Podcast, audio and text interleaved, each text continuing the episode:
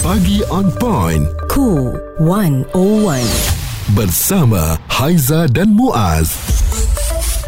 Setiap hari kan kita rasa seronok apabila berkongsikan mengenai isu semasa dan juga kesihatan yang saya yakin sekarang ini menjadi pilihan dan juga keutamaan rakyat Malaysia untuk uh, mengambil tahu jenis-jenis penyakit, jenis-jenis sindrom supaya kita bersiap sedia jika ianya uh, kita dapat ataupun ahli keluarga kita. Dan sindrom yang kita nak kongsikan hari ini adalah sindrom Tourette. Okey, apa itu sindrom Tourette? Kita kongsikan dulu pergerakan atau pertuturannya tidak terkawal. Misalnya ada yang mengelipkan mata dengan kerap, menjerit, melompat-lompat malam, melakukan gerakan yang boleh mengundang kecederaan seperti dia mempaskan badan ya. Situasi itu sering dianggap aneh disalah tafsir sebagai penyakit mental dan disisihkan. Tapi itulah antara dilema yang dihadapi oleh penghidap sindrom Tourette. Dan tahukah anda, penyanyi Scotland Louis Capaldi telah membatalkan seluruh konsert jelajah yang akan datang termasuklah pertunjukan di Singapura dan juga Korea Selatan susulan bergelut dengan sindrom ini eh. Dan berita pembatalan itu dibuat selepas beliau mengalami kesukaran untuk membuat persembahan di festival Glastonbury United Kingdom pada bulan lepas. Mm-mm. Dia baru 26 tahun dan mengalami kesukaran untuk menyanyikan lagu hitnya Someone You Loved semasa persembahan persembahan dan perkara itu mendorong peminat yang hadir menyanyi bersama dan membantunya menghabiskan lirik lagu tersebut. Ya. ya? Uh-huh. Kat situ nampak ada sokongan yang diberikan kepada beliau. Dan uh, beliau mengambil masa untuk berehat seketika. Jadi uh, saya yakin sekarang ini ramai orang yang dah berkongsikan di media sosial mereka yang ada sindrom Tourette ini dan secara tak langsung kita pun tahu ya. Buka mata. Uh, buka mata apabila berjumpa dengan individu seperti ini kita menghormati mereka kalau boleh kita nak bantu dan bukan kita pandang pelik. Uh, sebab bila tak ada perkongsian kesian kita tak tahu sebab kita jarang tengok ada individu yang berani untuk berkongsikan sindrom mereka ni daripada kecil lagi. Betul. Uh, tapi mereka terpaksa menjalani kehidupan seperti biasa. Perbualan menyeluruh bersama Haiza dan Muaz. Pagi on point cool 101 semasa dan social anda tahu apa itu sindrom Tourette? Nah, kita dah kongsikan ya.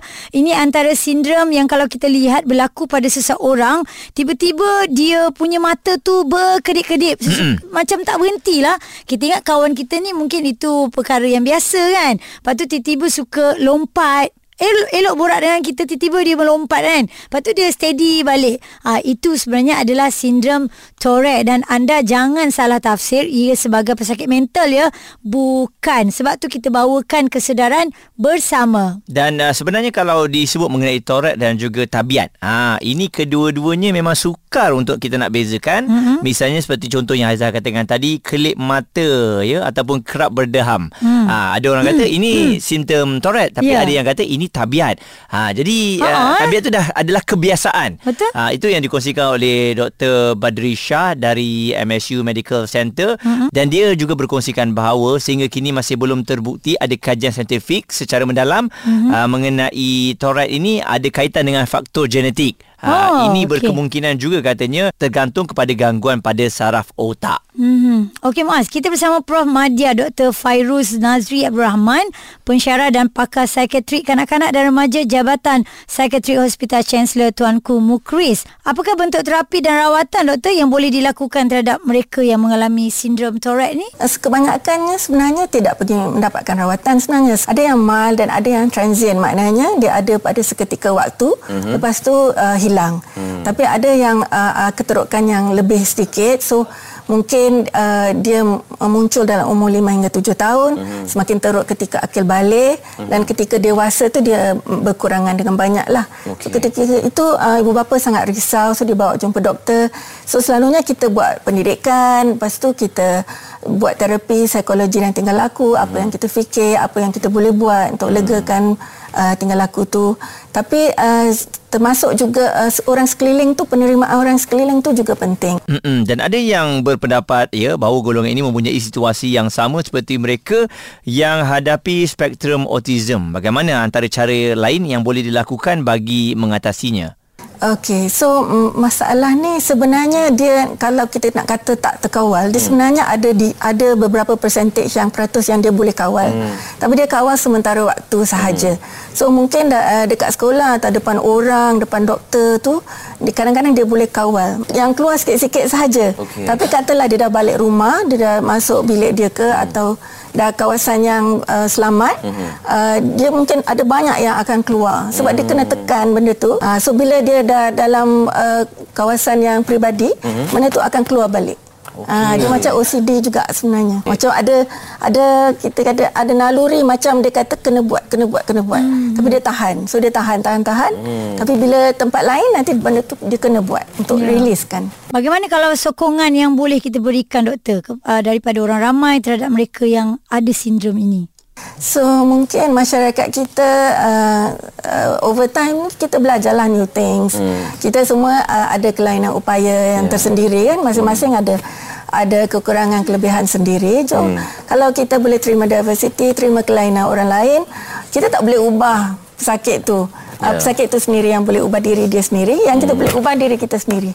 So mungkin persepsi kita boleh ubah, cara kita komunikasi kita boleh ubah hmm. ke, ke kepada cara yang lebih baik. Hmm. So mungkin kita boleh ubah diri sendiri. Yap, satu saya rasa pesanan yang uh, sangat ringkas tetapi mm-hmm. padat ya uh, mengenai apa yang dikongsikan apabila kita berhadapan dengan mereka yang mempunyai sindrom Tourette ini Profesor mm-hmm. Madya Dr. Fairuz Nazri uh, berkongsikan mengenai apa itu Tourette. Uh, jadi mungkin ada di antara anda dah mula uh, sedar, oh mm. rupanya rakan sekeliling saya, jiran saya mungkin uh, mereka ni ada sindrom Tourette ini mm-hmm. dan kalau tak salah sebenarnya kalau kita nak tanya dengan cara yang baik mm. uh, supaya secara tak langsung kan Haizah mungkin kita boleh tanya kepada keluarga dia, oh macam mana kita uh, nak berhadapan dengan mereka ni Ya. secara tak langsung bila komuniti semua tahu dia ada support system yang kuat Betul, ni cara yang benar jugalah untuk kita dekat Kulon Owan untuk educate public uh, tentang pelbagai aspek kehidupan sebenarnya kan ada banyak terutama tentang uh, sindrom Tourette ini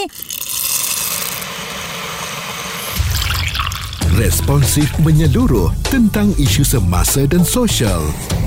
Pagi on point bersama Haiza dan Muaz. di Cool 101.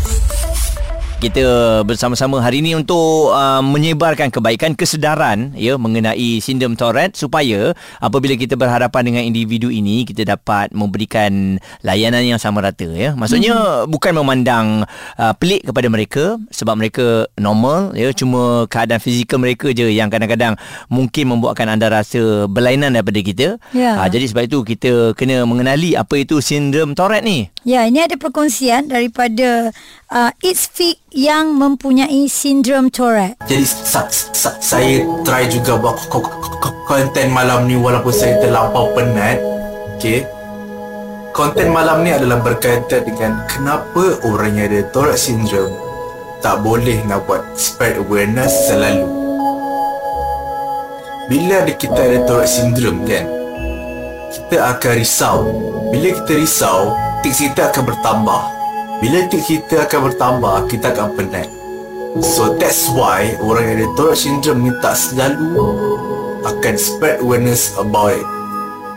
Dan kadang kita orang akan buat konten berkaitan dengan benda lain. Saya akan buat konten yang agak cuba menghiburkan orang dan sebagainya. Kerana apa? Kerana ia sangat menatkan sekiranya saya ingin membuat konten berkaitan dengan Tourette syndrome. Kenapa saya boleh buat konten yang pelik-pelik ataupun buat konten yang lain dan nampak normal? Kerana saya lain daripada lain. Saya punya tics tidak terlalu teruk. Dan ada masanya saya akan rasa normal dan ada masa saya tidak akan normal. Itu dia perkongsian daripada Fikri. Um, sebenarnya kan Muaz, kita juga terima WhatsApp daripada Zia. Dia cakap, um, saya stres tengok anak saya Mm-mm. sebab mempunyai sindrom begitulah Iyalah. kan. Ha-ha. Uh, kita harap terus tabah, kuat. Keadaan begini perlu support system yang cukup kuat lah Muaz. Ya, uh, seperti yang saya tengok ya, bantuan sokongan yang diperlukan antaranya melalui kumpulan hmm. yang memang ada uh, TICS ataupun The Tourette Syndrome Malaysia Support Group dan hmm. juga hospital serta klinik dan um, apa yang dikongsikan ya, uh, rawatan yang sepatutnya diambil ibu bapa harus bersabar dan tidak menengking apatah lagi melabelkan anak sendiri dengan perkataan-perkataan yang tidak enak didengar. Pergerakan dan bunyi aneh yang dilakukan adalah di luar kawalan mereka Ya. dan ia juga bukanlah satu pilihan kerana puncanya adalah tidak jelas walaupun dikaitkan dengan genetik. Ya, kita Ah. agak sedih lah kan kepada mereka ni. Kita simpati.